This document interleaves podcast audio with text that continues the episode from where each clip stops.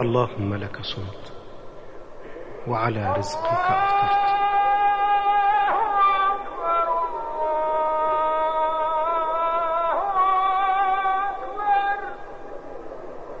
شهر رمضان الذي أنزل فيه القرآن هدى للناس وبينات من الهدى والفرقان. رمضان.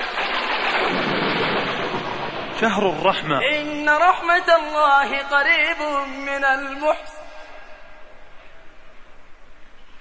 إن رحمة الله قريب من المحسنين. شهر المغفرة. ألا تحبون أن يغفر الله لكم؟ والله غفور رحيم. شهر العتق من النار. فمن زحزح عن النار وأدخل الجنة فقد فاز. كل نفس ذائقة الموت. كل نفس ذائقة الموت. وإنما توفون أجوركم يوم القيامة فمن زحزح عن النار فمن زحزح عن النار وأدخل الجنة فقد فاز وأدخل الجنة فقد فاز وما الحياة الدنيا إلا متاع الغرور. كيف نستقبل شهر رمضان؟ بتلاوة القرآن والقيام والدعاء والصدقة والذكر والعمرة والاعتكاف وجميع الأعمال الصالحة. تسجيلات التقوى تقدم. المختارات الرمضانية المختارات الرمضانية المختارات والآن مع هذه المحاضرة وهي بعنوان وصايا للصائمين والقائمين. لفضيلة الشيخ محمد المختار الشنقيطي. وندبهم إلى التعبد له بالسجود والركوع والقيام. وأشهد أن لا إله إلا الله وحده لا شريك له. تبارك اسمه ذو الجلال والإكرام. وأشهد أن سيدنا ونبينا محمدا عبده ورسوله. الهادي والداعي بإذن ربه إلى دار السلام صلى الله عليه وعلى آله ومن سار على نهجه واستقام. السلام عليكم ورحمة الله وبركاته.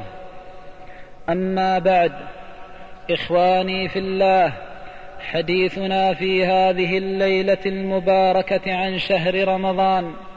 شهر رمضان. وما أدراك ما شهر رمضان. شهر البر والإحسان.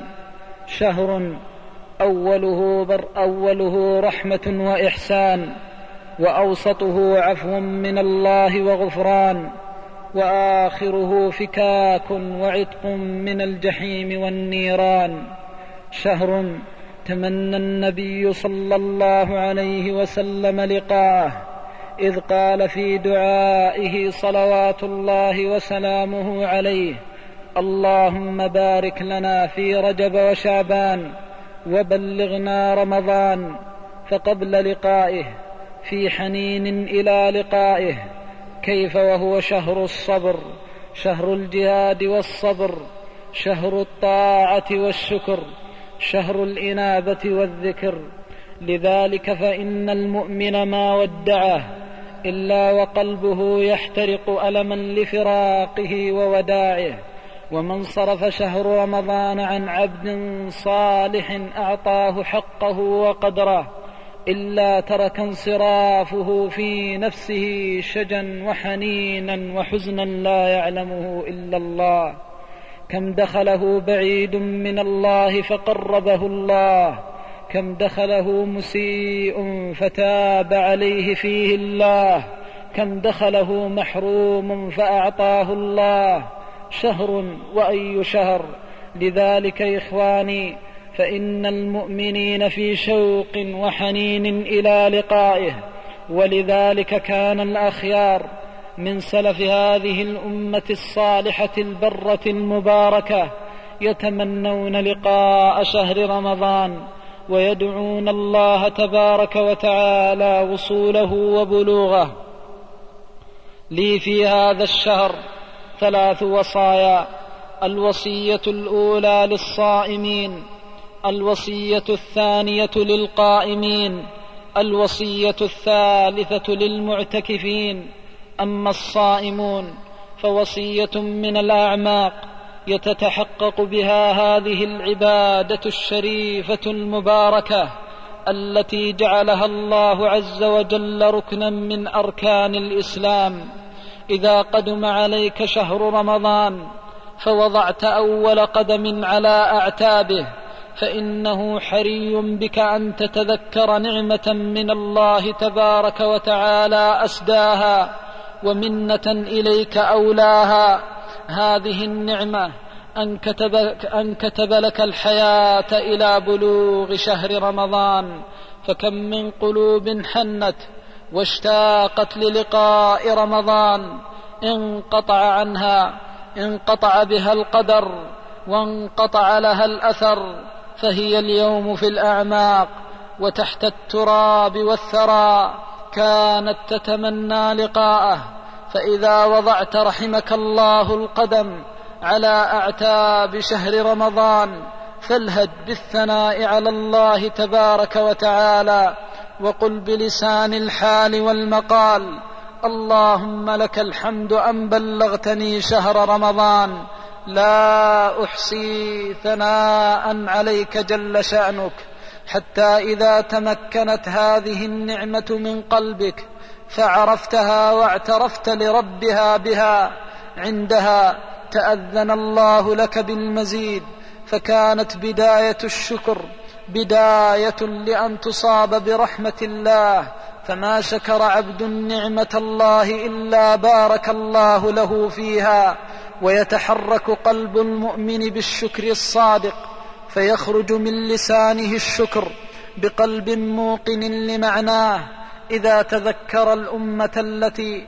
الأمة المحرومة التي حال بينها وبين الصيام الألم يتذكر إخوانا له على الأسرة البيضاء منعتهم الأسقام والعلل وحالت بينهم وبين الصيام والقيام فإذا رأيت العافية ونظرت إلى جسدك وأنت ترفل بنعمة الصحة الغالية. فعندها تذكر منة الله تبارك وتعالى عليك واحمد الله تبارك وتعالى على الوصول والبلوغ واسأله أن يعينك على الطاعة والإنابة إليه سبحانه وتعالى. أما الأمر الثاني لك أيها الصائم وأنت في بداية شهر رمضان عقد النية على صلاح القول والعمل. فما عزم عبد على طاعة من الطاعات ونوى في قلبه أن يؤديها فحال بينه وبينها حائل إلا بلغه الله أجرها. فليكن من بداية الشهر نية بينك وبين الله على المسير إلى الله تبارك وتعالى والتقرب إليه جل شأنه. بطاعته وذكره وشكره وإعطاء الصيام والقيام حقا. فهذا أمر ينبغي على الصائم وهو في بداية صيامه أن يستلهمه ويتذكره. فكم من أقوام طرقوا أبواب رمضان ثم اخترمتهم المنايا قبل بلوغ آخره فأدركهم آخره ولم يدركوه تمنوه. ولم يتبلغوا ولم يبلغوا ما تمنوه. لذلك كتبت لهم الحسنات التي كانوا يطمعون في أدائها من رب البريات. أما الأمر الثالث الذي ينبغي على الصائم أن يستلهمه فوصية نبوية. تذكر بحق هذه العبادة الجليلة تذكر القلوب الصادقة المؤمنة التي تعرف العبادة التي تت... العبادة الخالصة لوجه الله عز وجل وصية نبوية تعرفنا بحقيقة هذه العبادة الجليلة وتذكرنا بما ينبغي أن يكون عليه الصائم في صيامه. يقول عليه الصلاة والسلام كما ثبت في الصحيحين من حديث أبي هريرة إذا كان يوم صوم أحدكم فلا يرفث ولا يجهل ولا يصخب فإن سابه أحد أو قاتله فليقل إني صائم إني صائم إني صائم. يذكرنا عليه الصلاة والسلام بأن الصيام لا يقف عند الإمساك عن الشراب والطعام ولكن هناك صيام بالإحجام عن الكلام الذي لا يرضي الملك العلام فإذا جاءت بواعث الشرور وحركها أهلها في موقف من المواقف وأنت قد جعت لوجه الله وظمئت لوجه الله في يوم صيامك فحرك فحرك تلك الاشجان من نفسك غضب تريد أن تنتقم به بكلام لا يرضي الله تذكر وذكر النفس بما أنت فيه من هذه العبادة الجليلة وقل إني صائم إني صائم فالصائم ليس خليقا به أن يرتكب لغط الكلام أو رفثه الذي لا يرضي الله عز وجل. قال بعض العلماء ليقل إني صائم بصوت يسمعه من يخاطبه وقيل فليقل إني صائم في قرارة قلبه حتى يكبح جماح نفسه عن أن تقول الخنا أو تسترسل مع أهل الشرور والغي والهوى. فليذكر العبد نفسه بالصيام إذا انبعثت أسباب الشرور. أما الوصية الثالثة للصائم الذي وفقه الله لبلوغ شهر رمضان فهي استلهام العبر من هذا الشهر المبارك.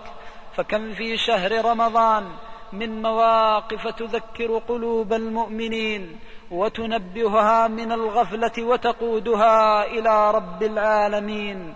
أول ما يتذكره الإنسان إذا جاعت أحشاؤه وظمئت أمعاؤه تذكر الظمأ يوم القيامة تذكر ذلك اليوم الذي يشتد حره ويعظم ظمأه وهو في يوم يسير. يجد الجهد من دقائق وساعات يسيرة. بعدها يصيب البغية والطعام. وما لذ من الشراب والطعام. ولكن من له ساق إذا وقف في المحشر. ومن الذي يكف عنه شديد الظمأ. إذا اصطكت قدمه بين يدي الله تبارك وتعالى. فما ظمئ صائم مؤمن إلا تذكر بالظمأ ظمأ يوم القيامة وتذكر الظمأ الذي لو شاء الله لا يطعم شرابا وراءه ما طعم.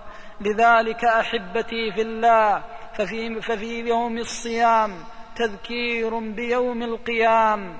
وأما العبرة الثانية للصائمين فإن الجوع والظمأ يعود الصبر والجهاد والكفاح في طاعة رب العباد. يهيئ هذه النفس على الصبر والمصابرة والمثابرة والمرابطة في محبة الله تبارك وتعالى. أما الثمرة الثالثة فالصيام طريق للإخلاص. يغذي القلوب بالإخلاص لله تبارك وتعالى.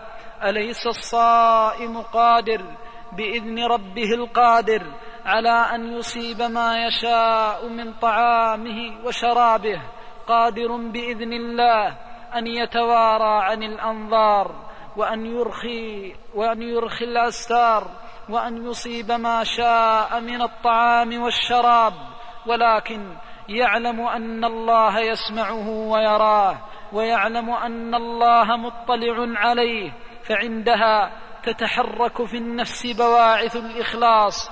ولذلك قال بعض العلماء في قول النبي صلى الله عليه وسلم في الحديث الصحيح كل عم يقول الله تعالى كل عمل ابن آدم له إلا الصيام فإنه لي وأنا أجزي به إلا الصيام فإنه لي وأنا أجزي به.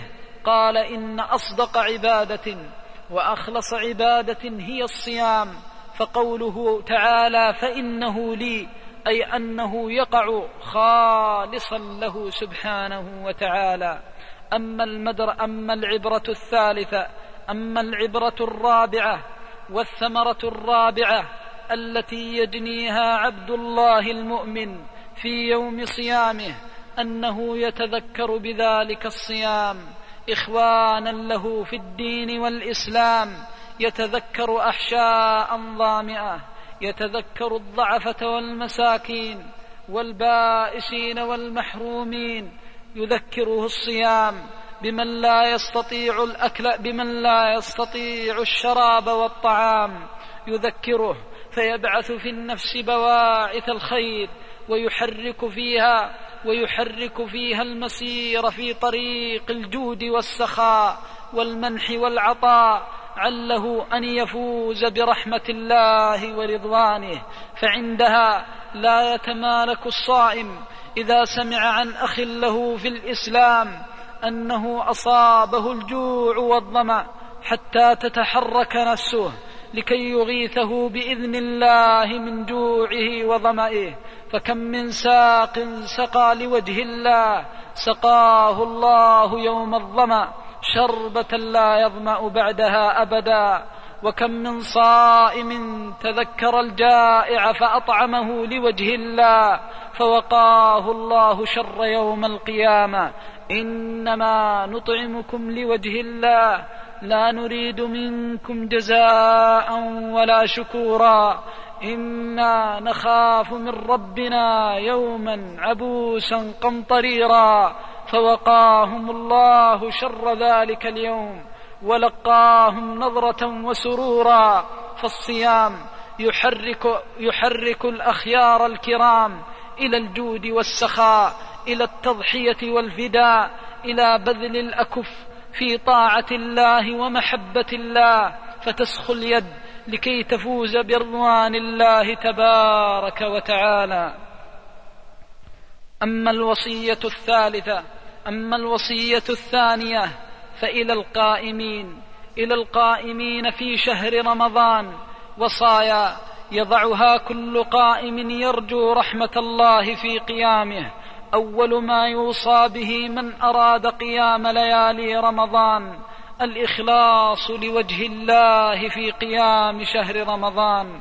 قال صلى الله عليه وسلم من قام رمضان إيمانا واحتسابا غفر له ما تقدم من ذنبه.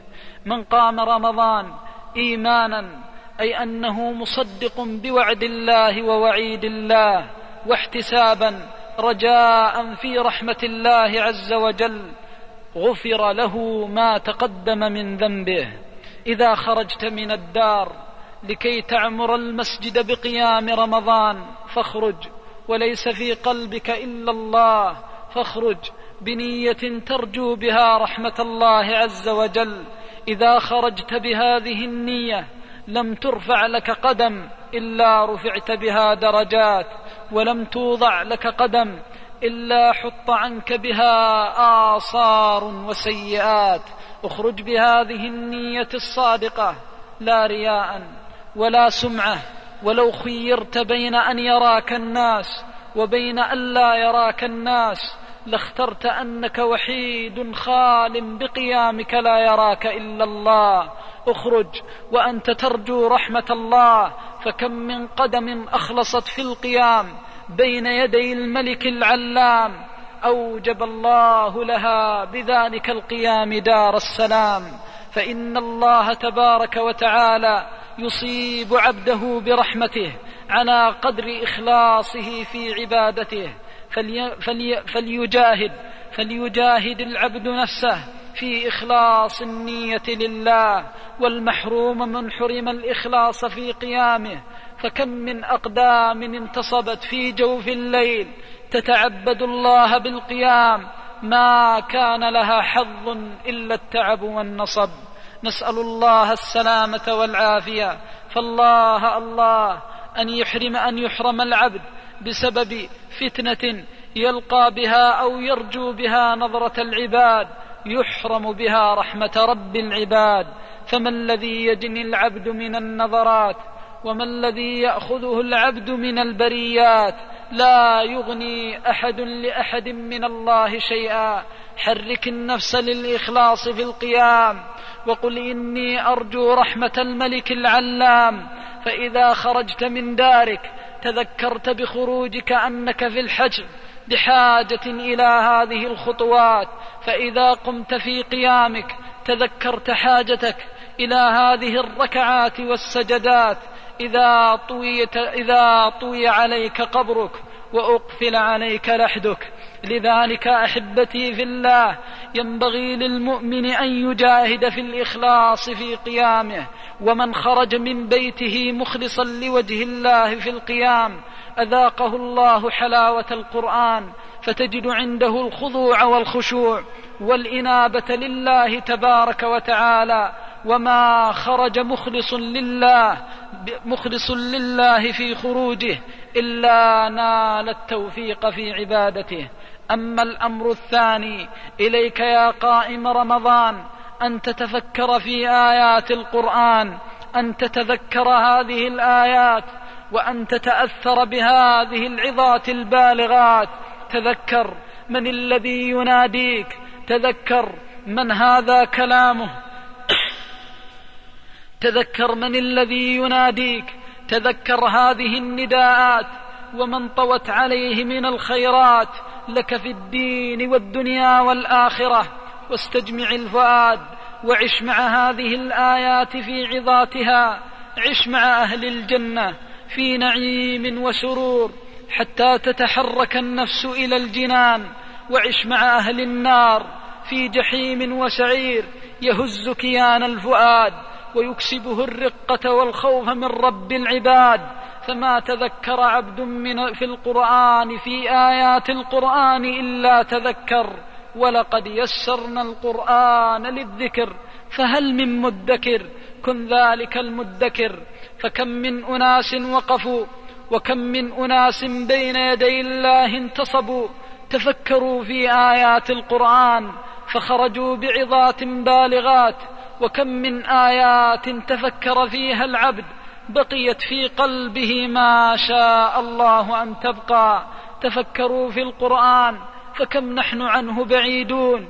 كتاب أحكمت آياته ثم فصلت من لدن حكيم خبير. يا أيها الناس قد جاءتكم موعظة من ربكم وشفاء لما في الصدور. فاعرض القلب على مائدة القرآن فإن كنت كما قال الله وقال رسول الله صلى الله عليه وسلم فاحمد الله تبارك وتعالى إذا وجدت هذه الآيات التي اشتملت على الواجبات قد حققتها فالهج بالثناء على الله تبارك وتعالى. وإن وجدت التقصير ووجدت البعد عن هذه الآيات فاحفز النفس للكمال وذكرها التقصير في حق الكبير المتعال. القرآن ما نزل لكي يتلى فلا يتذكر التالي ويسمع فلا يتذكر السامع. كم من قائم سمع الآيات فكانت عليه حجة. يوم يقوم العباد لرب العالمين. فالله الله أن تسمع في القرآن عظات لا تلقي لها بالا ولا تحسن الاستجابة لنداءاته ولا التفكير في آياته ولا التأثر لعظاته والمحروم من حرم ذلك. فوالله ثم والله من الشقاء كل الشقاء أن يحرم, أن يحرم العبد التذكر بالقرآن.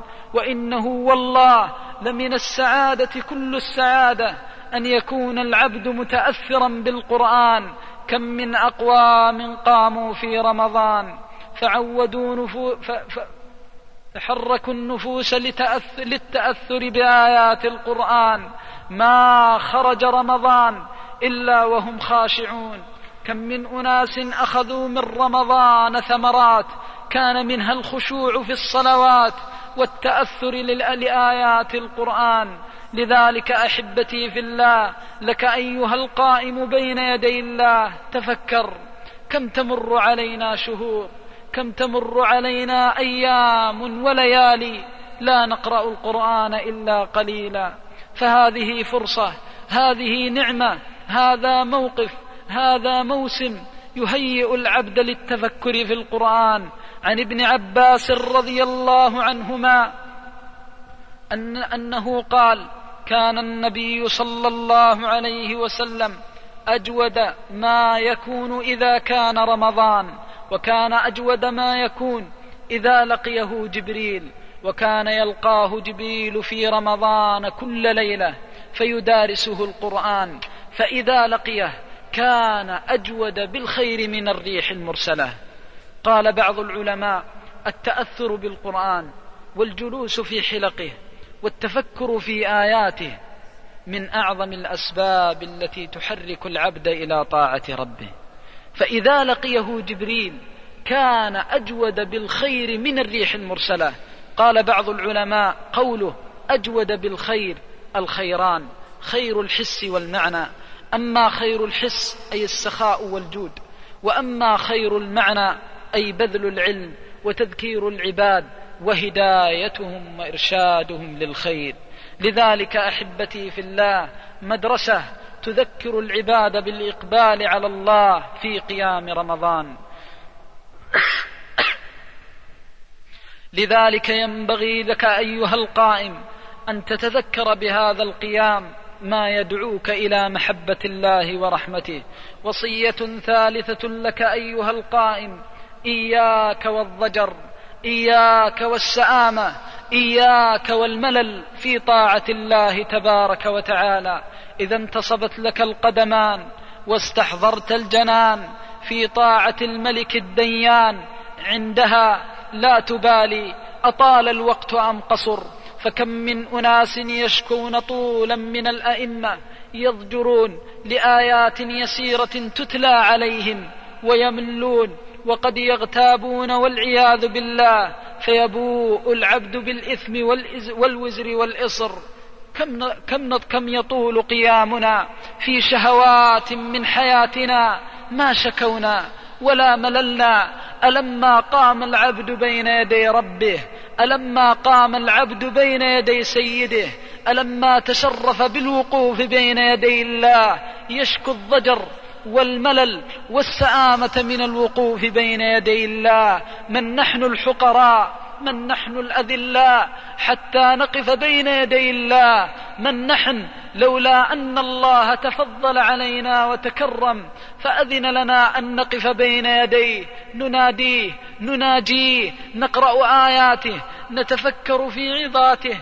ومع هذا كله نعرض عنه ونتأثر ونضجر سبحان الله كم من إمام أطال القيام فقرب خطواتك إلى الجنان كم من إمام نفرت عنه لطول قراءته وعظيم الآيات التي يتلوها في قيامه يقربك إلى الجنة شعرت أو لم تشعر وكم من إمام بحثت عنه ولهثت وراءه لطول قيا لقصر قيامه.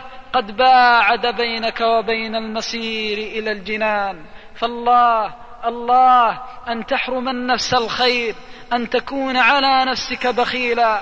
فلذلك أحبتي في الله من دلائل الحرمان والعياذ بالله الضجر لآيات القرآن.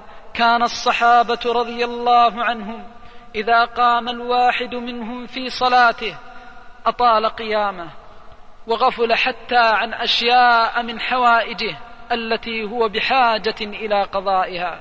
إذا دخل الصلاة نسي الدنيا وما فيها وأقبل على الله تبارك وتعالى فطابت الأيام وطابت الليالي لما قويت الصلاة والصلة بالله عز وجل.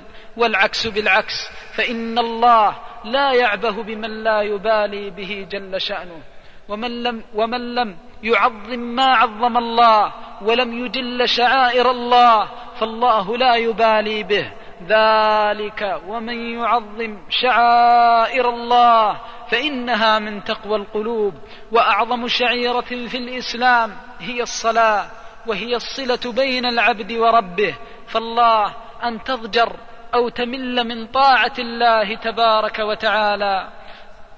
ومن الوصايا للقائمين التأثر والبكاء ومحاولة البكاء أو التباكي لآيات القرآن وليكن ذلك بإخلاص فكم من أقوام دمعت عيونهم وكان ذلك الدم لا يراد به وجه الله ولا يقصد به مرضاة الله فخابوا وخسروا فليكن الإنسان مجاهدا في بكائه أن يخلص لوجه ربه أن يدمع لوجه الله.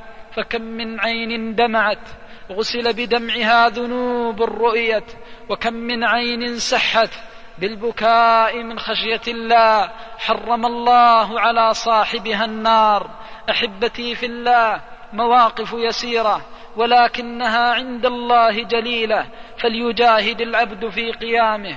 أما الوصية الثالثة فإلى المعتكفين إلى أهل الاعتكاف إلى الذين هجروا البيوت والدعة والسرور لكي يؤويوا إلى بيوت الله إلى الذين أرادوا قضاء أفضل أيام الشهر ولياليه.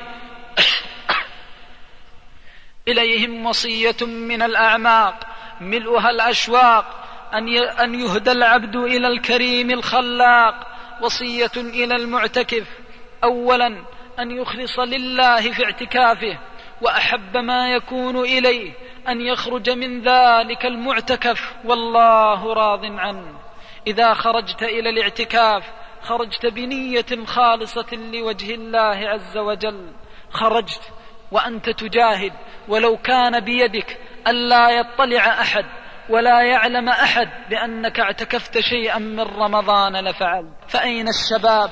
أين أولئك الذين يتحدثون بالاعتكاف ويتباهون به والعياذ بالله؟ والعجب كل العجب أن الشاب يخبرك باعتكافه من أول رمضان ويقول إذا جاء العشر فأنا معتكف. أخي أخلص لله واهتد بالسلف الصالح وغيب ما بينك وبين الله عز وجل. فذلك أسلم لدينك وأكمل لطاعة ربك. اعتكف وأنت ترجو رحمة الله عز وجل. فإن هجران البيوت والإيواء إلى بيوت الله وعمارتها بالاعتكاف يقع عند الله عز وجل بمكان. فأخي ما أخي اتق الله في اعتكافك. ولتكن مخلصا في خروجك لوجه, لوجه ربك. أما الوصية الثانية فقدم الفرض على النفل ولا تقدم النفل على الفرض. هيئ الأسباب لمرضاة الله فإن الله لا يطاع من حيث يعصى.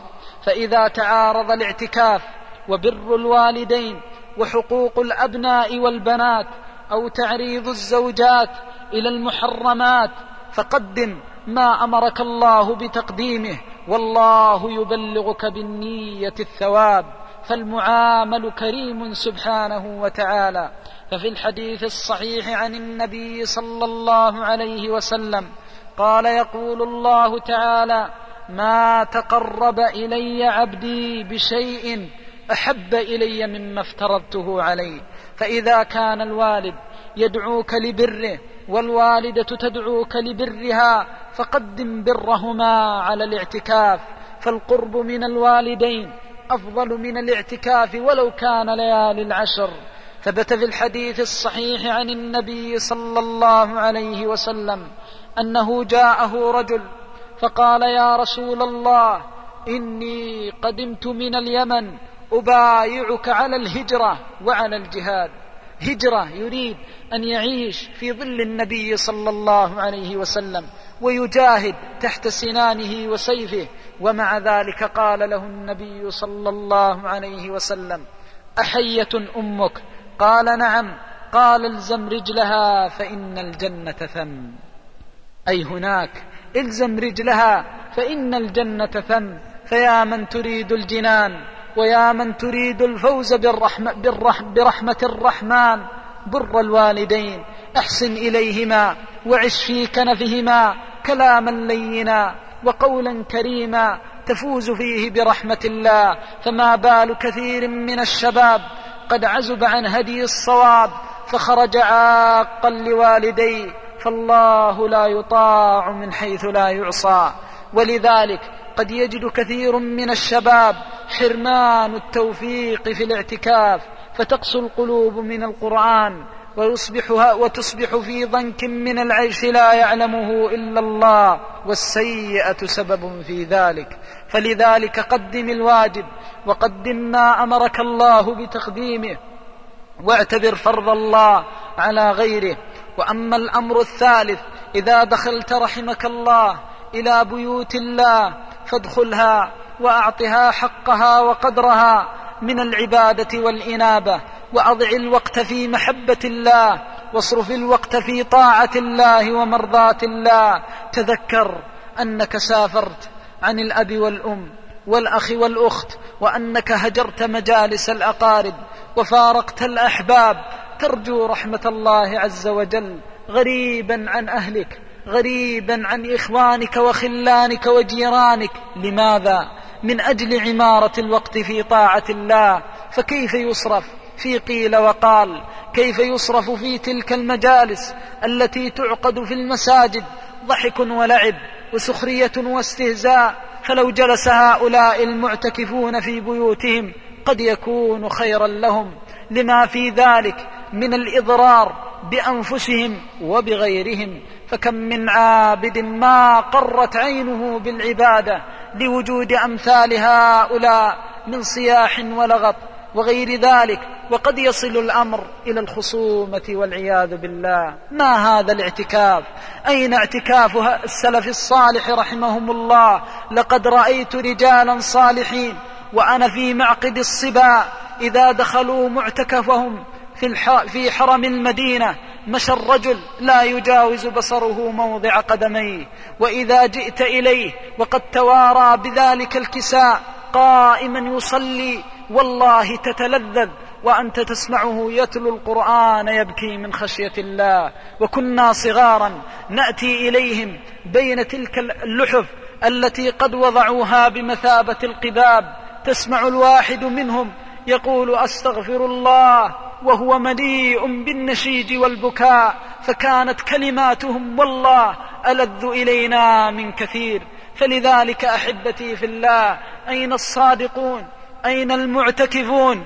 الذين إذا جن الليل تعفرت جباههم بالسجود تعفرت بالقيام بين يدي الله عز وجل وحسن طاعته والإنابة إليه. ذهبت حلاوة العبادة وذهبت حلاوة الاعتكاف وضاعت الأوقات في قيل وقال وغير ذلك من فضول الكلام فليهتدي العبد بهدي السلف الصالح. قام مسلم قال قام مسلم رحمه الله وكان مسلم بن يسار رجل من خيار السلف الصالح. كان رجلا إذا قام في صلاته كان رجلا إذا قام في صلاته لم يلتفت إلى شيء البتة. أثر عنه رحمه الله أنه قام في مسجده فصلى في الضحى وكان الناس يتبايعون في السوق فسقط جانب المسجد ولم يعلم به مسلم رحمه الله وجاء الناس سراعا من السوق يخافون أنه هلك تحت ذلك تلك الأنقاض فوجدوه قائما يصلي ما شعر بسقوطه إلا بعد سلامه. أين أولئك الرجال؟ أين أهل العبادة؟ أين أهل الخشوع والخضوع؟ أين تلك الأقدام الصادقة في موقفها والسواعد المنيبة لربها والقلوب المستشعرة لعظمة القهار سبحانه وتعالى؟ لذلك أحبتي في الله كم من أناس وقفوا تلك المواقف الكريمة في معتكفهم فأصابوا من الخير ما لا يعلمه إلا الله. الاعتكاف مدرسة تهيئ العبد للخلوة بذكر الله عز وجل. وإلا لماذا تركت البيوت؟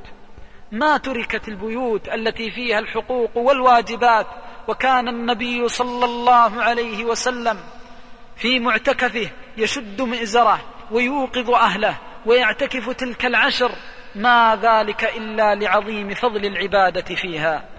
ولذلك قال بعض العلماء في تفسير قوله تعالى والفجر وليال عشر قال هي العشر الأواخر من أيام رمضان. وليال عشر هي العشر الأواخر من رمضان. أقسم الله عز وجل في كتابه بها لكي ينبه على عظيم شأنها. فلذلك أحبتي في الله لنكن صادقين في اعتكافنا وإذا كان ولا بد وأراد الإنسان أن يعتكف مع أناس فليجعل له مقاما يخلو فيه بربه. المعتكف تذكر ماضيا فرط فيه في جنب الله وتذكر مستقبلا لا يدري ما غيبته الأقدار. فدخل إلى المعتكف يبكي على ماض فرط فيه في جنب الله ومستقبل لا يدري كيف حاله. ولا كيف مصيره ومآله ألهاه حاله عن الناس ألهاه حاله عن قيل وقال وإضاعة العمر فيما لا يرضي الله عز وجل. فهذه وصية إلى المعتكفين ووصية لنا أجمعون. إذا دخلنا المساجد أن يعطيها حقها وقدرها أحبتي في الله الصيام والقيام. مطية لمرضاة الملك العلام فمن صام رمضان وقامه إيمانا واحتسابا غفر له ما تقدم من ذنبه. لذلك أحبتي في الله لنتهيأ لهذا الشهر ولنعد له العدة صادقين في قبوله والإقبال عليه. اللهم رب شعبان ورمضان ورب الشهور كلها نسألك أن تبلغنا رمضان. اللهم بارك لنا فيما بقي من شعبان. اللهم بلغنا رمضان. اللهم إنا نسألك شهرا يرضيك عنا. اللهم إن كتبت لنا فيه الحياة فنسألك أن تجعلنا أحظ العباد عندك في الرحمة والمغفرة والعتق من النار. اللهم إنا نسألك الفوز بالعتق من النار. اللهم إنا نسألك بأسمائك الحسنى وصفاتك العلى. إن كنت تعلم أنا إليك ماضون وأنا إليك مسافرون مرتحلون. أن تبلغنا أجر رمضان قبل بلوغه. اللهم ونسألك أن ترحمنا برحمتك الواسعة. وأن تذكرنا في تلك الظلمة. وذلك الحشر العظيم برحمتك يا أرحم الراحمين. اللهم إنا نسألك شهرا يرضيك عنا. اللهم إنا نعوذ بك أن نكون ممن رغم أنفه. فدخل عليه شهر رمضان فلم يغفر له. اللهم إنا نعوذ بك أن نكون ممن رغم أنفه. فدخل فدخل شهر رمضان وخرج ولم يغفر له. اللهم ارحم موتى المسلمين الذين كانوا يؤملون العيش معنا. اللهم ارحم موتى المسلمين أجمعين. إنك ولي ذلك والقادر عليه. وآخر دعوانا أن الحمد لله رب العالمين. وصلى الله وسلم وبارك على نبيه وآله وصحبه. جزاكم الله خيرا. الحمد لله رب العالمين والصلاة والسلام على رسوله الأمين وعلى آله وصحبه أجمعين. هذا سؤال عن طريقة الاعتكاف وهل يجوز الاعتكاف للنساء؟ وما هو أقله وأكثره؟ بسم الله الحمد لله والصلاة والسلام على رسول الله وعلى آله وصحبه ومن والاه. أما بعد فتسأل أخي في الله عن طريقة الاعتكاف. ينبغي على المعتكف إذا أراد أن يعتكف أن يترسم هدي النبي صلى الله عليه وسلم في اعتكافه وذلك بالبحث عن سنته. قد كان من هديه عليه الصلاة والسلام إذا دخل العشر ضرب قبته في مسجده. ثم يدخل إلى معتكفه بعد غروب شمس قبل غروب الشمس من يوم عشرين من رمضان. وأما دخوله إلى القبة نفسها فقد ثبت في الصحيح من حديث عائشة رضي الله عنها أنه كان يدخلها بعد يدخلها بعد صلاة الفجر. فالمقصود أن السنة من أراد أن يعتكف العشر أن يبتدئ بدخول المعتكف قبل غروب شمس يوم عشرين على الصحيح من أقوال العلماء رحمهم الله. ثم إذا دخل معتكفه اجتهد في الطاعة والبر وخصال الخير التي يحبها الله تبارك وتعالى وعمر الوقت في ذكر الله وطاعة الله سبحانه وتعالى على الصفة التي ذكرناها. ويجوز للمعتكف أن يتكلم في أمور الدنيا ولكن بقدر. فقد صح عن النبي صلى الله عليه وسلم أنه كان يحدث بعض أمهات المؤمنين كما في حديث حفصة رضي الله عنها وأرضاها. فدل هذا على على أنه لا حرج على المعتكف أن يتكلم في أمور الدنيا ولكن بقدر. ثم إذا تهيأ للإنسان أن يختار موضعا يكون أبلغ في عدم رؤيته للناس فهو السنة كما ثبت في الحديث الصحيح عنه أنه كانت تضرب له قبته في المسجد وأما إذا لم يتيسر ذلك فلا حرج. وأما سؤالك عن أقل الاعتكاف فأصح الأقوال أنه لا حد للاعتكاف بالأقل. أي لا حد أقلي للاعتكاف لعدم ثبوت حديث صحيح في ذلك على ما هو الراجح ويجوز للإنسان أن يعتكف في المسجد وأن ينوي اعتكاف ولو ساعة واحدة لأن الأصل فيما أطلقه الشرع أن يبقى على إطلاقه.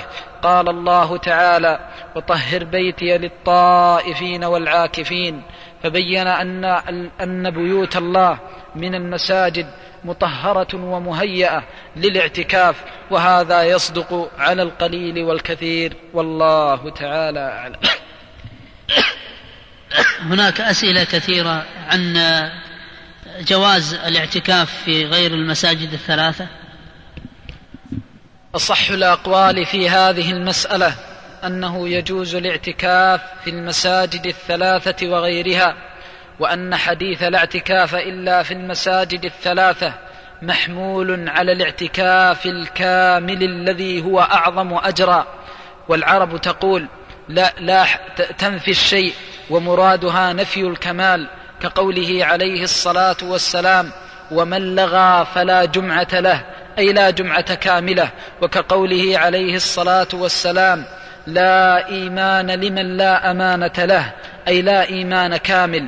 فهذا نفي للكمال لورود النصوص الأخرى الدالة على عدم إرادة الظاهر.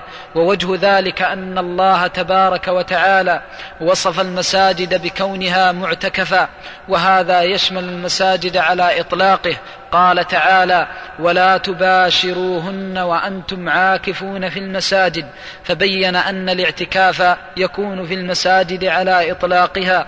فلذلك يبقى على هذا الأصل من كون الاعتكاف جائز في المساجد الثلاثة وغيرها. ولكن الأكمل والأفضل أن يعتكف في المساجد الثلاثة. ولا شك أن الإنسان إذا كان بمكة أو كان بالمدينة أنه لا ينبغي له أن يقدم على الحرمين مسجدا آخر مهما كان ذلك المسجد لعظيم الفضل فيهما والله تعالى أعلم.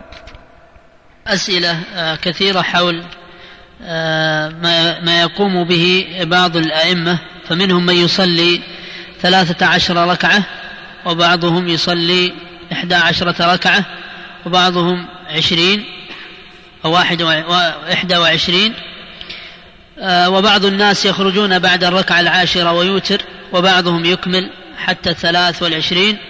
فما هو الأفضل وما هو الراجح وما, هو وما هي السنة في ذلك؟ الثابت في الصحيح من حديث أم المؤمنين عائشة رضي الله عنها وأرضاها أن النبي صلى الله عليه وسلم كان لا يزيد في رمضان ولا غيره على إحدى عشرة ركعة. فهذه هي سنة النبي صلى الله عليه وسلم المضطردة في قيام الليل. وهذه السنة المراد بها الفضل وليس المراد تحريم الزيادة على إحدى عشرة ركعة كما قد يفهمه البعض. فإذا كان الإنسان أخذ هذه السنة وفهمها بقصد تحريم الزيادة فقد أخطأ. لأن الحديث ليس فيه لفظ يدل على تحريم الزيادة على إحدى عشرة ركعة. ومن الخطأ أن يقول لمن زاد على إحدى عشرة ركعة إنه مبتدع. وذلك لأن الحديث دل على أن النبي صلى الله عليه وسلم فعل هذا وليس فيه دليل على على المنع من غيره. وإذا قلت إنه مبتدع معنى ذلك أنه قد فعل أمرا محرما عليه وأنه يؤزر ولا يؤجر. وهذا أمر يخالف النصوص الواردة في الكتاب والسنة. قال تعالى أني لا أضيع عمل عامل منكم من ذكر أو أنثى ولكن ما هي الإحدى عشرة ركعة؟ هل الإحدى عشرة ركعة أن يأتي الإنسان فيقرأها بتيسير ويخفها ثم يسلم بالناس ويقول أنا أفضل ممن يقرأ الإحدى والعشرين والثلاث وعشرين؟ لا والله. فمن صلى ثلاثا وعشرين وأتم ركوعها وسجودها خير ممن صلى إحدى عشرة ركعة دون إطالة للمقرأ. لأن الإنسان يؤجر على قدر التعب كما ثبت في الحديث الصحيح عن النبي صلى الله عليه وسلم أنه قال لعائشة ثوابك على قدر نصبك. إحدى عشرة ركعة إذا صليت في بيتك وجئت تقوم الليل وأمكنك أن تصلي إحدى عشرة ركعة على الصفة الواردة فهذا أكمل ما يكون في القيام. قالت عائشة رضي الله عنها يصلي أربعا لا تسأل عن حسنهن وطولهن. يعني شيء لا يوصف في الحسن والطول.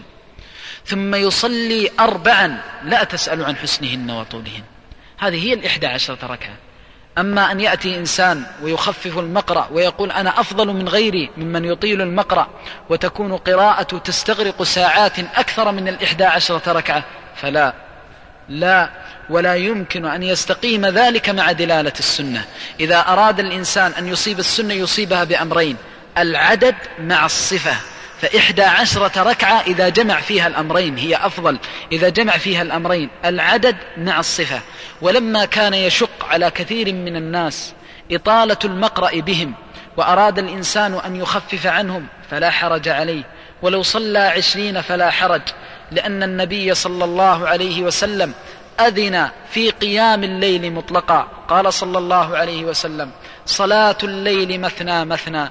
وقال لعبد الله إن أخاك رجل صالح فليعني على نفسه بكثرة السجود في الليل. فندب إلى الإكثار. ولو كانت الزيادة على إحدى عشرة ركعة كما يفهم البعض لا تجوز ومحرمة لحرم النبي صلى الله عليه وسلم ذلك ولنهى عنه. فلذلك أقول السنة الكاملة أن تأخذ العدد مع الصفة. أما أن يأخذ الإنسان العدد ويترك الصفة ويقول أنا أفضل من غيري فلا. ومن هنا فلو صلى الإمام عشرين ركعة وصليت وراءه فمن صلى العشر وانصرف أقل حظا وأجرا ممن صلى العشرين. فمن صلى العشرين أعظم أجرا وأكثر حظا ممن صلى العشر. وهذا أمر تدل عليه النصوص في كتاب الله. قال تعالى أني لا أضيع عمل عامل منكم من ذكر أو أنثى. سبحان الله أأنت الذي تصلي العشر؟ قد صلاها معك أخوك. ثم تزعم أنك أفضل منه وقد صلى بعدك عشرا أخرى. إذا فالعشرة الثانية باطلة. هل معنى ذلك أن العشرة الثانية فاسدة؟ هل معنى ذلك أن العشرة الثالثة لا تقبل؟ هذا أمر ينبغي ألا يقوله أحد. لأنه من الصعوبة بمكان أن تقول إن المصلي قد بطلت صلاته وقد أذن الله له على السعة. فأقول ذلك لأن البعض فهم من تفضيل العلماء لإحدى عشرة ركعة تحريم ما زاد عليها. وهنا سؤال يقول البعض يصلون عشرون ويداومون عليها. فالمداومة ليس لها أصل. نقول صح عن النبي صلى الله عليه وسلم أنه لما سئل عن أحب الأعمال قال ما كان ديمة وإن قل. فشرع المداومة. إذا كان وكان يحب إذا عمل عملا أن يثبته. فهذه هي نصوص السنة تدل على أنه لا حرج على المكلف أن يصلي من الليل وردا معينا لا حرج عليه في ذلك لكن بشرط ألا يعتقد عددا معينا. فيقول حرام أن يزاد على ثلاث وعشرين حرام أن ينقص عنه. هنا يأتي البدعة والحدث لأن الشرع لا يحرم الزيادة كما لا يحرم النقص. فالأمر على سعة وقد وسعه الله تعالى ونصوص الكتاب واضحة. قال تعالى ومن الليل فتهجد به نافلة لك وأطلق وقال سبحانه تتجافى جنوبهم عن المضاجع يدعون ربهم خوفا وطمعا فأطلق. وقال تعالى أمن هو قانت آناء الليل ساجدا وقائما يحذر الآخرة ويرجو رحمة ربه. فأطلق. يا أيها المزمل قم الليل إلا قليلا. فأطلق. إذا فالنصوص مطلقة في الكتاب وما ورد من فعله عليه الصلاة والسلام حكاية صفة من أم المؤمنين ووالله لو قال رسول الله صلى الله عليه وسلم لا تزيدوا على إحدى عشرة ركعة والله ما زدنا عليها ركعة واحدة. فإذا من يريد أن يقول بعدم زيادة على إحدى عشرة ركعة ينبغي أن يكون عنده النص الذي يدل على المنع. وأما حكاية هدي عليه الصلاة والسلام فهو الأكمل والأفضل ولكن على الصفة الواردة. قال عبد الله بن مسعود فاستفتح البقرة ثم استفتح النساء ثم استفتح المائدة. هذه فقط في ركعة واحدة. فكيف بالبقية؟ وقد كان قيامه ركوعه قريبا من قيامه وسجوده قريبا من ذلك. هذا هو الذي فيه الفضل والكمال. فإذا كان الإنسان يريد أن يفعل ذلك فإنه أفضل وأعظم ويؤجر من ناحيتين. الاقتداء بالنبي صلى الله عليه وسلم والعمل الذي فعله. ومن هنا أقول من صلى إحدى عشرة ركعة فلا حرج ولا يعتب على الغير. ومن صلى عشرين فلا حرج ولا يعتب على الغير. فالأمر فيه سعة والحمد لله. المقصود عمارة الوقت في طاعة الله تبارك وتعالى. وما زاد عن ذلك وما نقص من تحريم أمر لم ينص الشرع على تحريمه أو تبديع من ليس هناك النص الواضح في تبديعه فهو أمر من الصعوبة بمكان. وأقول وازدي لمن كان عنده علم وبصيرة. لم أطلع حسب علمي واطلاعي على أحد من السلف. وأهل العلم يقول إن من زاد على إحدى عشرة ركعة فقد ابتدع ولم تصح صلاته أو لا تقبل صلاته. لا أعرف عن أحد من أهل العلم من السلف يقول بهذا القول. ومن وجد فوالله إني شاكر له وذاكر وسأقول أقول ذلك فأقول لا يحرم أحدا أمرا. وسعه الله وأحله لعباده. والله تعالى أعلم. آه، الأسئلة تتكرر حول جواز اعتكاف النساء. يجوز للمرأة أن تعتكف. كما ثبت في الأحاديث الصحيحة عن النبي صلى الله عليه وسلم أنه أقرهن على ذلك وأما منعه لأمهات المؤمنين حين ضربن الأخبية في المسجد. فذلك سببه المنافسة التي وقعت بينهن. ففهم من ذلك أنه لا يقصد بها إلا منافسة الغير على وجه لم يؤذن به شرعا. فلذلك أمر بنقض الأخبية صلوات الله وسلامه عليه. وهذا لا يدل على منع المرأة من الاعتكاف. لكن لا يجوز لها أن تعتكف إلا إذا إذا استأذنت زوجها وأذن لها. وكان اعتكافها على وجه تحفظ فيه من الفتنة. وتعصم نفسها بإذن الله عز وجل من الوقوع في المحظور والله تعالى أعلم. آه هذا سائل يقول فضيلة الشيخ اعلم أنني أحبك في الله. وأرجو أن تجيبني عن هذا السؤال. أنا أعيش في جدة وأرغب الصلاة في الحرم في شهر رمضان وفي القيام فيه ولكن أهل قريتي في مدينة الباحة يريدون أن أكون إماما لهم في شهر رمضان لأصلي بهم التراويح فأيهما أعظم أجرا؟ حيث أن إمامهم كبير في السن وقراءته سيئة. أفتونا جزاكم الله خيرا. أحبك الله الذي أحببتني فيه. قد سألتني أي العملين أعظم أجرا وأنا لا أحفظ لك نصا يرجح إحدى العملين. ولا أعرف أيهما أعظم أجرا لعدم ورود خبر يدل على أجر صلاتك مع قومك وصلاتك في المسجد الحرام. ولذلك أقول الله أعلم. هذا سائل يقول ما حكم تتبع الأصوات الجميلة في المساجد بحجة أنه يساعد على التفكر والخشوع وترك المساجد المجاورة؟ ثم يقول السؤال الشق الثاني يقول لا أستطيع البكاء من سماع آيات الله عز وجل ويحزنني ذلك جدا فماذا أفعل لهذا الخير العظيم؟ وجزاكم الله خيرا. أما تتبع المساجد من أجل الأصوات الجميلة فينبغي أن يعلم أنه إنما يطلب الأمر ويتتبع إذا كان من مرضاه الله تبارك وتعالى والتي يقصد بها وجه الله عز, عز شأنه وتقدست أسماؤه. فإذا كان الإنسان يبحث عن النغمات والتطريب في الآيات الذي قد يخرجها عن المقام المعتبر شرعا فهذا لا ينبغي له فعله وينبغي عليه أن يبحث عن التفكر في القرآن. فإن الله تعالى يقول كتاب أنزلناه إليك مبارك ليدبروا آياته. فالقرآن نزل للتدبر. ونزل للتفكر ولم ينزل من أجل أن نتغنى وأن نتلذذ بغنائه. نعم وجود الصوت الجميل الذي ليس فيه تكلف وليس فيه تكسر وتشبه على وجه يخرج الحروف عن أصلها الذي يكون على الوجه المعتبر عند أهل العلم فإنه لا حرج فيه. كما قال صلى الله عليه وسلم لقد أوتيت مزمارا من مزامير آل داود. لا حرج. وقد قال أبو موسى لو علمت أنك ثم لحبرته لك تحبيرا. أما التطريب الذي يخرج عن هذا المقصود فهو لا حظ فيه وقد يكون الإنسان في هذه في صلاته وراء من هو دون ذلك أحظ اجرا وأقرب إلى التفكر فإن بعض الناس قد تلهيه نغمة الآية عن التفكر في معناها. أما إذا كان الإنسان يخشع ويجد للآيات خشوعا أو وجد إماما بكاء من خشية الله وقراءته تنفذ إلى أعماقه ويجد لها اثرا في قلبه فأحبه ووده فهذه محبة لله ولا حرج على الإنسان فيها. نعم. أما ما سألت عنه من كونك لا تخشع لآيات القرآن ولا تجد لها اثرا من كونك لا تبكي عند سماع آيات القرآن البكاء يكون بسبب غلبة الآيات. لذلك القلب الذي وعى عن طريق السمع.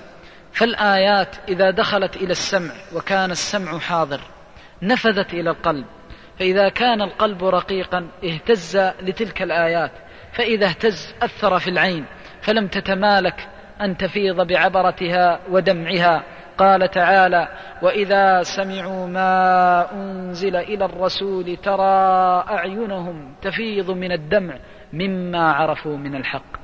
مما أي بسبب ما فمن سببية أي بسبب ما عرفوا من الحق والمعرفة تتعلق بالقلب.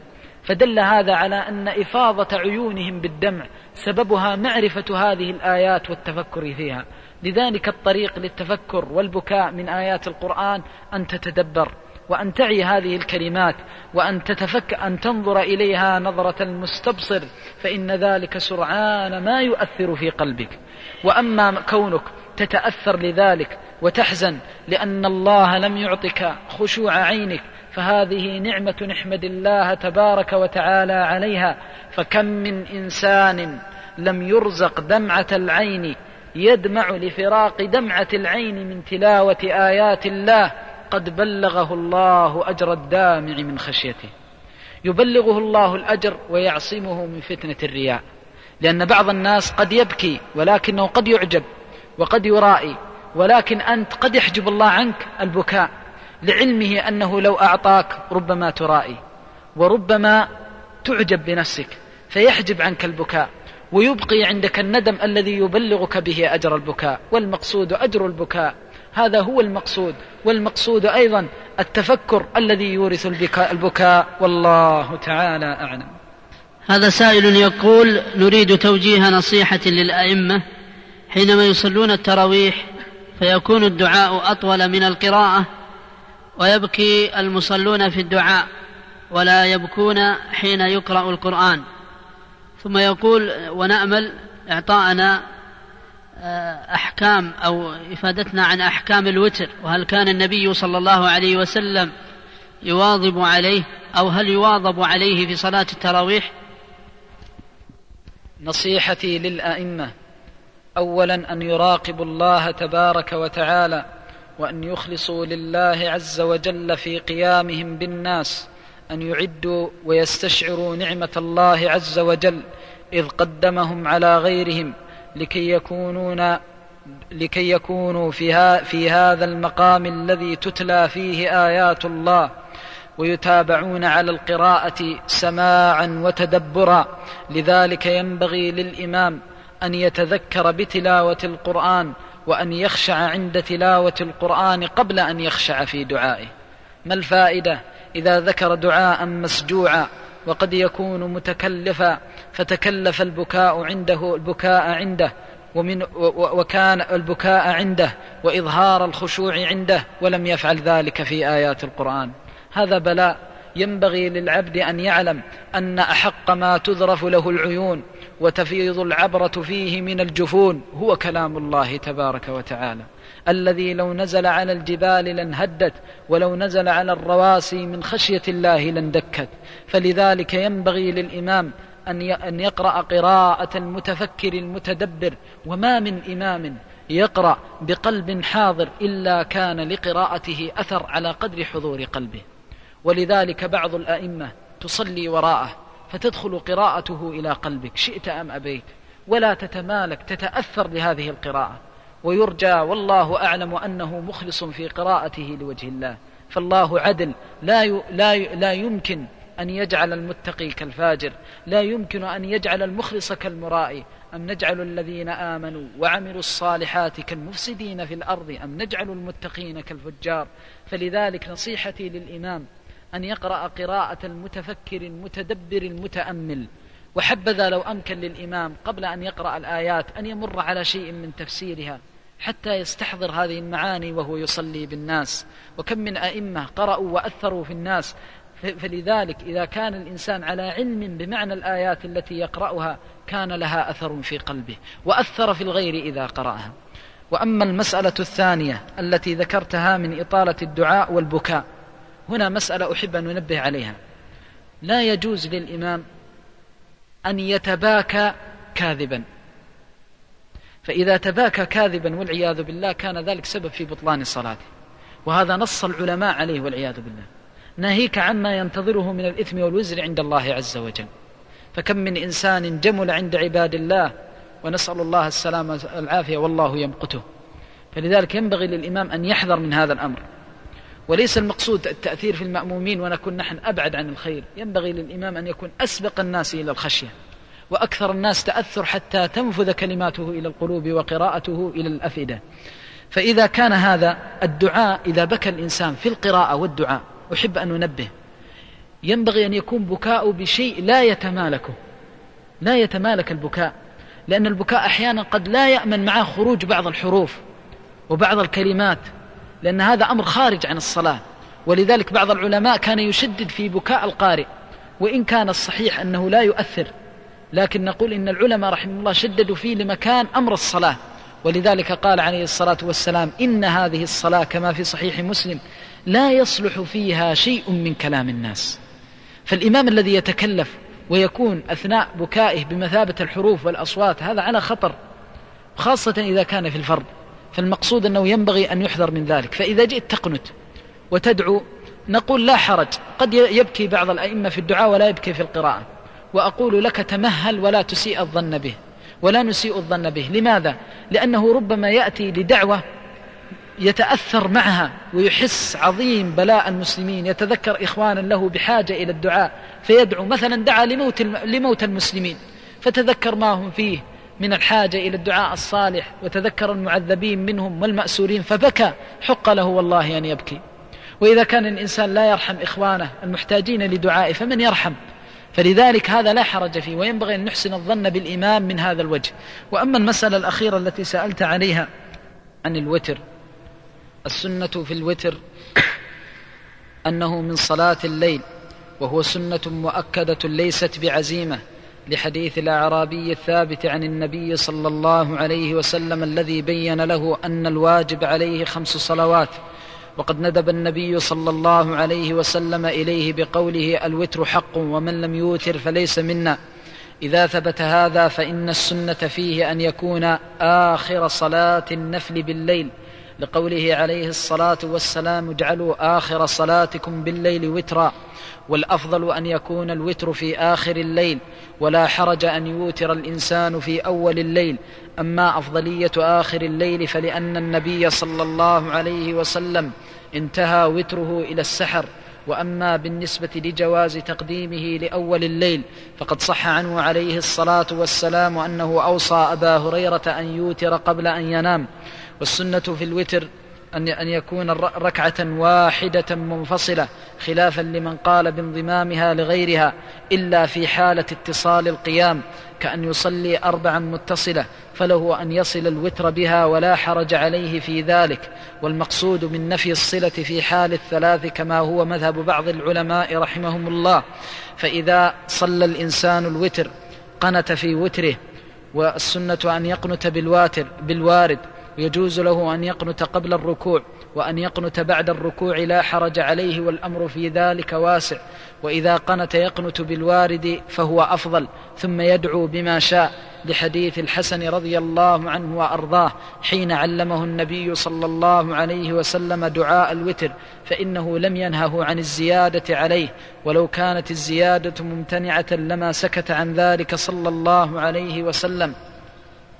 وينبغي للإنسان إذا كان إماما أن يخفف للناس في قنوت الوتر وهنا ينبغي أن يعلم أن السنة اختيار جوامع الدعاء فبدل أن يطول الإمام بالتفصيل يختار جوامع الدعاء التي وردت بها السنة والله تعالى أعلم. وهل يواظب على القنوت في الوتر دائما؟ الأمر واسع إن شاء واظب وإن شاء لم يواظب نعم. هذا سائل يقول يقول كيف يكون كيف تكون رؤية الهلال وفي أي وقت؟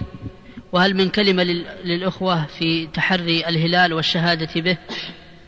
رؤية الهلال هي إحدى العلامتين اللتين يحكم بهما بدخول شهر رمضان وخروجه.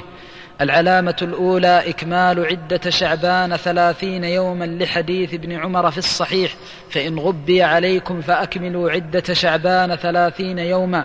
والعلامة الثانية هي الرؤية وقد دل عليها النبي صلى الله عليه وسلم بقوله صوموا لرؤيته وأفطروا لرؤيته كما في الصحيحين وقوله لا تصوموا حتى تروا الهلال والسنة أن الناس يتراءون الهلال ليلة الشك وهي ليلة الثلاثين وهي سنة أضاعها الناس وينبغي ندب الناس إلى ذلك أن يتراءوا الهلال وأن يتحروه في هذه الليلة. خاصة لما يترتب على ذلك من الأحكام الشرعية من الحكم بدخول شهر رمضان وخروجه. وإذا ثبتت الرؤيا برؤية العدل فإنه يحكم بدخول الشهر كما ثبتت بذلك السنة عنه عليه الصلاة والسلام بقوله فإن شهد عدلان فصوموا وأفطروا. ويجوز إثبات الرؤية بشاهد واحد كما صح في حديث ابن عمر رضي الله عنه أن الناس تراءوا الهلال قال فرأيته فأخبرت النبي صلى الله عليه وسلم فأمر الناس أن يصوموا فتثبت الرؤية في دخول رمضان بشهادة العدل الواحد ولكن الخروج من رمضان لا يثبت إلا بشهادة العدلين والله تعالى أعلم. سائل يقول آه، كيف تكون آه، نية الصائم في شهر رمضان؟ هل تكفيه نية واحدة لكل الشهر أم لكل يوم نية؟ أصح الأقوال في هذه المسألة أن الإنسان يجزئ النية كل ليلة بحسبها ولا يشترط له أن يتلفظ بالنية بل التلفظ بالنية في هذا من البدع والحدث إنما يجزيه إذا قرب سحوره. مع وجود العزم على صوم ذلك اليوم كان دليلا ونية على الصيام. لكن السنة المعتبرة في صيام الفرض أن يبيت النية من الليل بمعنى أن يعزم ليلة الصوم صيام الواجب صيام ذلك اليوم. والله تعالى أعلم. تقول أنا امرأة أرضع طفلي ولم تأتي الدورة الشهرية منذ الولادة وعمر طفلي ثمانية أشهر وقبل أيام لاحظت قطرات من الدم في أوقات متباعدة مثلا أراها في الفجر ثم تنقطع تماما وتظهر في الليل مرة أخرى. والسؤال هو هل هذه القطرات دم حيض؟ فأترك الصوم والصلاة وجزاكم الله خيرا. إذا جاءت هذه القطرات في أيام عادة الحيض فإنك تمسكين عن الصلاة والصيام فلا يصح صوم من المرأة في هذه الحالة ولا صلاة لأن الدم إذا جرى في أيامه المعتادة ولو كان قليلا ولو كان قطرات فإنه يعتبر دم حيض. وأما إذا جاء في أيام عهدت فيها النقاء فإنه لا يحكم بكونه دم حيض والله تعالى أعلم. هذا سائل يقول آه، وهو سؤال من جملة أسئلة. يقول نرجو أن تعددوا لنا مفسدات الصيام. يفسد الصيام اولا الصائم المطلوب منه الإمساك عن شهوتي البطن والفرج وما أفضى إليه ما يتقيه. يمسك عن الطعام والشراب وكل ما أفضى إلى الجوف ولو كان ذلك عن طريق الإبر كالإبر المغذية. هذا يجب عليه إمساكه. الأمر الثاني الإمساك عن شهوة الفرج من الجماع وكذلك الاستمناء لأنها جزء الشهوة. أما الدليل على هذه الأمور التي ينبغي الإمساك عليها ما ثبت في الصحيح عن النبي صلى الله عليه وسلم أنه قال يقول الله تعالى كل عمل ابن آدم له إلا الصيام فإنه لي وأنا أجزي به يدع طعامه وشرابه وشهوته من اجلي فدل على تحريم شهوتي البطن بقوله طعامه وشرابه وشهوة الفرج بقوله وشهوته من اجلي وبناء على ذلك يفسد الصيام الأكل إذا كان الإنسان ذاكرا لصومه عالما به أما إذا كان ناسيا فإنه لا يفسد صومه لقوله عليه الصلاة والسلام من أكل أو شرب في نهار رمضان فليتم صومه فإنما أطعمه الله وسقاه. كذلك أيضا إذا كان يستوي في ذلك أن يكون عن طريق الفم أو عن طريق الأنف لما ثبت في الحديث الصحيح عنه عليه الصلاة والسلام أنه قال للقيط بن صبرة وبالغ في الاستنشاق إلا أن تكون صائما. ومن مفسدات الصيام شهوة الفرج بالجماع. وهكذا بالنسبة للاستمناء. فالاستمناء والجماع كل منهما يوجب فساد الصوم. أما الجماع فبالإجماع. وأما الاستمناء فعلى أصح أقوال العلماء رحمهم الله للحديث الذي قدمناه. فإن المستمني يجد الشهوة سواء كان ذلك الاستمناء عن طريق مباشرة سواء كان خروج المني عن طريق مباشرة أو غيرها. فهذه الأمور ينبغي للإنسان أن يتقيها. ومما يفسد الصوم القيء إذا استقاء الإنسان بنفسه بمعنى طلب القيء. فإذا استقاء وطلب القيء فقى فإنه يفطر. لقوله عليه الصلاة والسلام من استقاء فقاء فقد أفطر. من استقاء فقاء بمعنى طلب القيء. أما لو غلبك القيء فإنه لا يوجب ذلك الفطر بشرط ألا ترد شيئا من الطعام بعد بلوغه للفم. فإذا رد شيء من الطعام بعد بلوغه للفم فإنه يعتبر الإنسان مفطرا. ولا تفطر بقية. وهناك مفطرات اختلف العلماء رحمهم الله فيها كالحجامة. أصح الأقوال أنها لا تعتبر مفطرة. وكذلك المذي. أصح الأقوال أنه لا يعتبر مفطرا. حتى ولو كان ذلك عن طريق قبلة لو قبل فأمنى فأمذى. فأمذى فإنه لا يعتبر مفطرا والله تعالى أعلم. امرأة تقول سنة من السنوات أفطر زوجي أفطر زوجي شهر رمضان كله وذلك بسبب الحر والعمل الشاق حيث أن عمله كان في مكة وسكنه يبعد عن مكة بمئتين وخمسين كيلو ولم يقضي زوجي هذا الشهر وتوفي. ولم يقضه. هل أقضي عنه أم أتصدق عن كل يوم؟ أم ما هو الحكم وجزاكم الله خير الجزاء. أصح الأقوال أن من مات وعليه صوم وهو قادر على الصيام فلم يصم أنه يصوم عنه وليه. لقوله عليه الصلاة والسلام من مات وعليه صوم صام عنه وليه. وعلى ذلك وبناء على ذلك فإنه يشرع لك الصيام عنه إذا أحببت ذلك ولا حرج عليك فيه والله تعالى أعلم.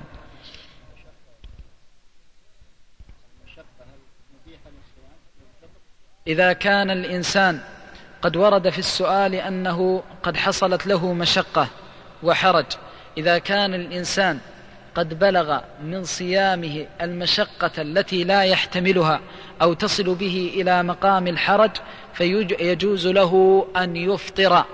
وهذا كما نص العلماء عليه لمكان لمكان الضرورة إلى فطره. ولا يعتبر ذلك خارجا عن الأصل بشرط أن يكون السبب الذي من أجله لحقت المشقة سببا شرعيا. بمعنى لا يكون سببا محرما. إذا كان سببا محرما فإن في الرخصة فيه حرج كبير والأصل أنه مطالب بالصوم. والله تعالى أعلم. نعم. هذا سؤال من جملة أسئلة يقول آه، متى يكون الإمساك عن الطعام والشراب والجماع؟ أي آه، بدء الصوم. هل يكون آه، في وقت الأذان أم في وقت الإقامة؟ وأي الأذان يتبع؟ وما القول الراجح في هذا؟ وماذا عن الفجر الصادق والكاذب والخيط الأبيض والخيط الأسود؟ بداية الصوم. يبتدئ الصوم عند تبين الفجر الصادق من الفجر الكاذب. وقد بين النبي صلى الله عليه وسلم ذلك بقوله إن بلالا يؤذن بليل فكلوا واشربوا حتى يؤذن ابن أم مكتوم. فدل هذا على أنه لا يلتفت إلى الفجر الأول. وقد بين النبي صلى الله عليه وسلم أن الفجر فجران. الفجر الأول الذي يكون بمثابة الخيط في كبد السماء. كذنب السرحان كما مثله العلماء بذلك. وقال الفجر أن يقول هكذا وهكذا. يعني ينتشر ضياء الفجر يمنة ويسرى فيعم الأفق. هذا هو الفجر الصادق. أما الفجر الكاذب وهو الذي يسبق الفجر الصادق فإنه لا يعتد به. ويجوز للإنسان أن يأكل ويشرب. وهذا هو المراد بقوله تعالى وكلوا واشربوا حتى يتبين لكم الخيط الأبيض من الخيط الأسود من الفجر وبناء على ذلك فإنه إذا قال المؤذن الله أكبر وكان مؤذنا يتحرى الفجر الصادق حرم على الإنسان أن يأكل أو يشرب. وهذا هو نص الكتاب ونص السنة الذي دل دلالة واضحة على أن العبرة بالتبين. فدليل الكتاب قول كلوا واشربوا حتى يتبين. ودليل السنة قوله عليه الصلاة والسلام حتى يؤذن ابن أم مكتوب وكان لا يؤذن حتى يقال له أصبحت أصبحت. أصبحت أصبحت بعض الناس يفهمها على أن أصبحت يعني انتشر بمعنى أنه دخل في الصبح وتبين ضياء الصبح واستغرق الوقت. لا أصبحت هذا في لغة العرب أي ويحك كدت أن تصبح فأنت على مشارف الصبح. فلا يتم الإمساك إلا بجزء يسير قبل التبين الكامل.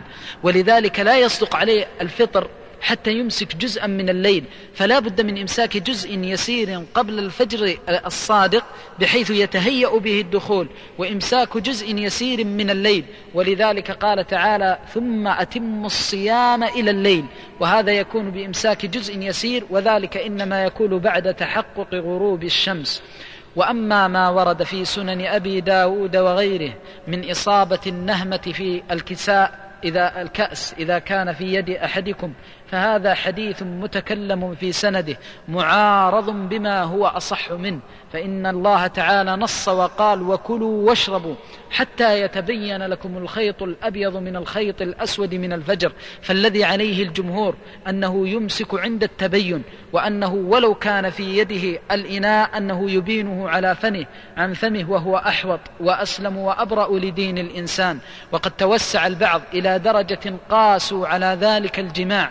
وقاسوا عليه الأكل وهذا موجب للفطر قولا واحدا فإن الذي استثنى وقال بجواز إصابة ما في الإناء لا يقول بحل الاستمرار في الجماع قولا واحدا. وهنا سؤال لو كان الشخص في الماضي يعمل بقول من يقول إنه يشرب بعد إذا إذا أذن عليه وهو قد رفع الإناء إلى فمه كان يعمل بذلك هل يلزمه القضاء؟ الجواب لا. ما دام أنه قد أخذ بفتوى إنسان من أهل العلم لها وجه من السنة فلا حرج عليه. ولكن يحتاط من الآن فصاعدا ويستبرئ لدينه. وأما الجماع فهو محل إجماع. وهكذا بالنسبة للأكل. من أكل بعد تبين الفجر الصادق من الكاذب فإنه في هذه الحالة قد أفطر يومه ولزمه القضاء. والله تعالى يا شيخ بالنسبة لل هل يعتمد في ذلك على التقويم؟ تقويم أم القرى وغيره من التقاويم؟ آه، أصح الأقوال أن التقاويم الزمانية إذا كانت من أهل الخبرة والضبط أنه يعمل بها لحديث الدجال. فإن النبي صلى الله عليه وسلم قالوا يا رسول الله هذا اليوم الذي كسنة أتجزينا فيه صلاة يوم؟ قال اقدروا قدره بأي قدروه بالحساب. فدل هذا على اعتبارها في الصلوات. والصلاة صلاة الفجر ما تدخل إلا عند تبين الفجر الصادق من الفجر الكاذب. فتقارب الحكمان حكم الصوم والصلاة لذلك لا حرج من العمل بالحساب الذي عرف بالضبط كتقويم أم القرى.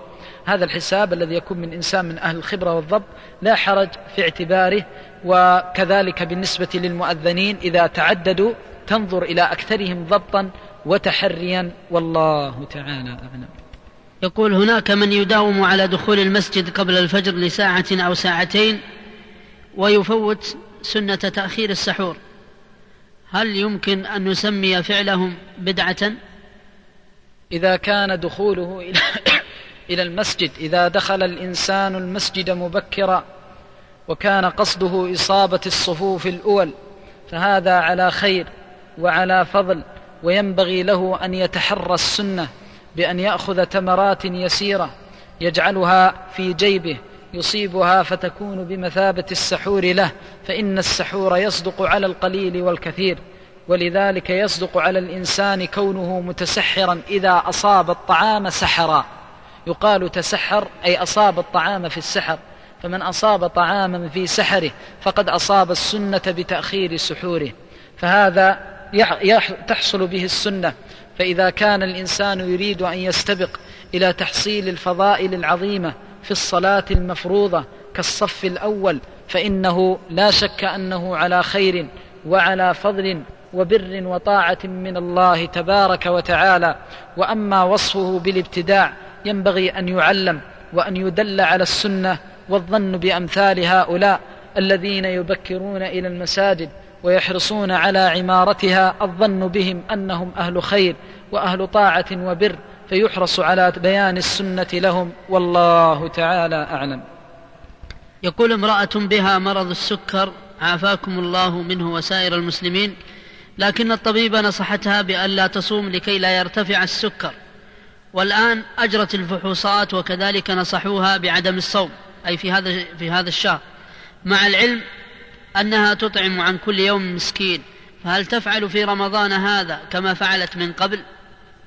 نعم إذا شهد الأطباء المختصون بأن المرأة المبتلاة بها المبت... التي ابتليت بهذا المرض وأمثاله أنه يضرها ويفضي بها إلى ما فيه ضرر بعضو أو أعضاء أو بجسمها فإنه يجوز لها أن تعدل من الصيام إلى الإطعام.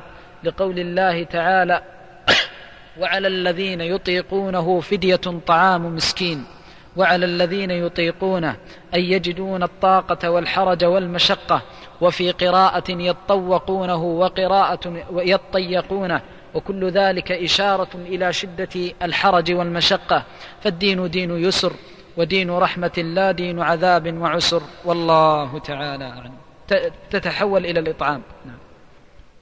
هذا سائل يقول قبل أن أعرف أن نزول المني بشهوة يفسد الصوم حدث مني ذلك عدة أشهر رمضان أي عدة رمضانات والآن عرفت فهل علي من شيء؟ في هذه الحالة تتحرى الأيام التي كنت تفعل فيها ذلك من إنزال الماء أو طلب الشهوة بإنزال الماء فتقضيها فتتحرى على غلبة الظن. بمعنى نقول لك هي عشرون يوما تقول أقل نقول خمسة عشر تقول أكثر نقول بين الخمسة عشر والعشرين فتتحرى على غلبة الظن وتقضيها والله تعالى أعلم. ونكتفي بهذا القدر ونسأل الله تبارك وتعالى شكر الله لفضيلة الشيخ على ما قدم وجعله في ميزان حسناته. وإلى اللقاء مع شريط آخر. وتقبلوا تحيات إخوانكم في تسجيلات التقوى الإسلامية الرياض. والسلام عليكم ورحمة الله وبركاته.